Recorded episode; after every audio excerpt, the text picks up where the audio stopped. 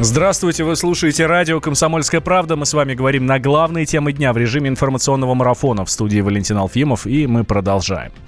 Владимир Путин не увидит британское шоу с пародией на него. Как сообщил пресс-секретарь президента Дмитрий Песков, глава государства не смотрит телепрограмм про себя. Песков отметил, что про Путина написано много книг, созданы карикатуры, куклы, шаржи, но президент не хочет хоть в чем-то походить на них. Пусть эти карикатуры походят на него.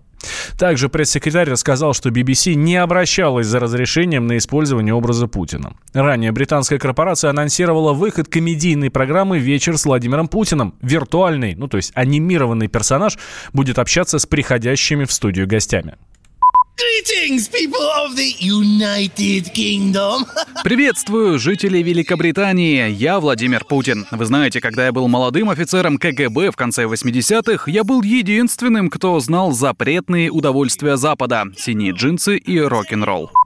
В анонсе виртуальные ведущие заявляют о намерениях занять первое место среди телешоу в британских чартах. А Владимир Соловьев ответил британск... краснодарскому журналисту, который вызвал его на дуэль. По мнению телеведущего, Кирилл Гурьев хочет за его счет прославиться. Об этом Соловьев сообщил в интервью обозревателю «Комсомолки» Александру Гамову. Один из журналистов, который, наверное, теперь станет знаменитым, возможно, Кирилл Гурьев из Краснодара, вызвал Соловьева на дуэль. И он хочет к вам туда прийти, чтобы вы перед ним стояли и чтобы вы с ним стрелялись. Ну, в фигуральном смысле. Вы такого журналиста знаете? Нет, пока нет.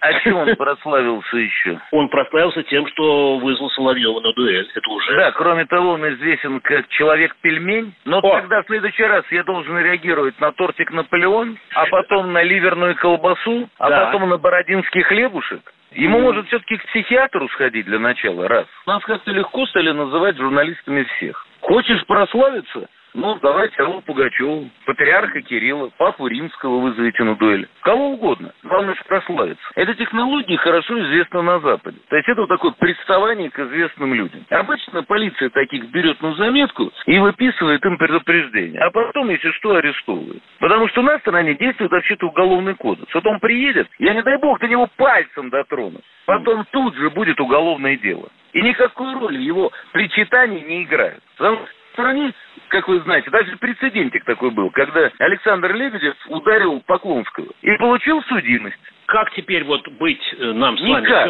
Не смешно вообще обращать внимание на этих людей. Ему хочется подраться? Не вопрос. Пусть обращается к Александру Карелину. Пусть обращается, если он хочет побороться. Карелин как раз, я думаю, пельмени любит. Если ему хочется быть сготовленным, но пусть обратиться к замечательному Аркадию Новикову. Он, как выдающийся ресторатор, знает, что с этим делать. А если уж говорить на то, что он обиделся, а на Федора Михайловича Достоевского он не собирается обидеться за роман «Бесы». Он хочет мне сказать, что те люди, которые берут камни, бросают их в полицию, бросают в полицию бутылки с кислотой, что это не бесы? Ранее краснодарский журналист обратил внимание на высказывание телеведущего Владимира Соловьева, в котором тот назвал жителей Екатеринбурга наследниками бесов. По мнению Гурьева, этими словами Соловьев оскорбил не только екатеринбуржцев, но и все остальное уважающее себя общество. Краснодарец предложил телеведущему выяснить отношения на ринге, на татами или на чем угодно. При этом Гурьев отметил, что не придет к Соловьеву на эфир, если такое предложение вдруг поступит. Но тем временем жители Екатеринбурга будут выбирать одну из шести или семи площадок для строительства храма. С таким предложением выступил мэр города Александр Высокинский. Он добавил, что город-администрацию буквально закидали предложениями с возможными локациями. Власти получили уже больше шести тысяч писем. Сбор заявок начался в понедельник и будет продолжаться десять дней. По его результатам отберут несколько вариантов и устроят голосование, на котором горожане выберут площадку для строительства нового храма. Но мнения людей разнятся. Это передает из Екатеринбурга наш корреспондент Данил Свечков. Сейчас уже тридцать семь площадок рассматриваются. Это вот больше шести тысяч человек э, присылали предложение. Площадки, знаете, есть э, те люди, которые предлагают в сквере все-таки постро- построить этот храм, а есть и те, которые предлагают в других точках в центре города его построить. Ну, например, опять же, на площади Труда, где изначально был этот храм. Но есть предложение и построить этот храм вообще в отдаленных районах города, в тех, где храмов нет. Это там, допустим, Жибаи или Вис, ну, такие вот у них названия. совсем не в центре. Многие горожане, как раз из тех, кто защищали сферу, они напирали на то, что в отдаленных районах города не хватает храмов, и вот там было бы замечательно, если бы их построили и добавили благоустройство. Ну, сбор предложений продолжается от горожан, он до тридцатого числа будет проходить, а вот после этого будет проведен либо опрос, либо референдум у нас в городе по судьбе этого сквера. И тут важно один момент отметить. Вчера в ЦИОМ, после того, как опубликовал информацию, что семьдесят четыре процента опрошенных жителей Екатеринбурга, они считают сквер неудачным местом для храма, для строительства храма.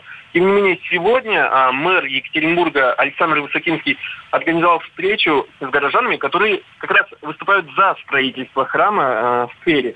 И там он объявил, что, а, несмотря на опросы в ЦИОМ, а, пока что от сквера никто не отказывается вычеркивать эту площадку как потенциальную под строительство храма, не планирует. Ну, то есть прислушался вот, к доводам а, верующих. Ну и, кстати, само голосование, как оно будет проходить, будет этот дорогостоящий референдум стоимостью где-то в сто тридцать миллионов рублей или гораздо более дешевый опрос стоимостью в десять миллионов рублей. Завтра должны решить на городской думе наши депутаты.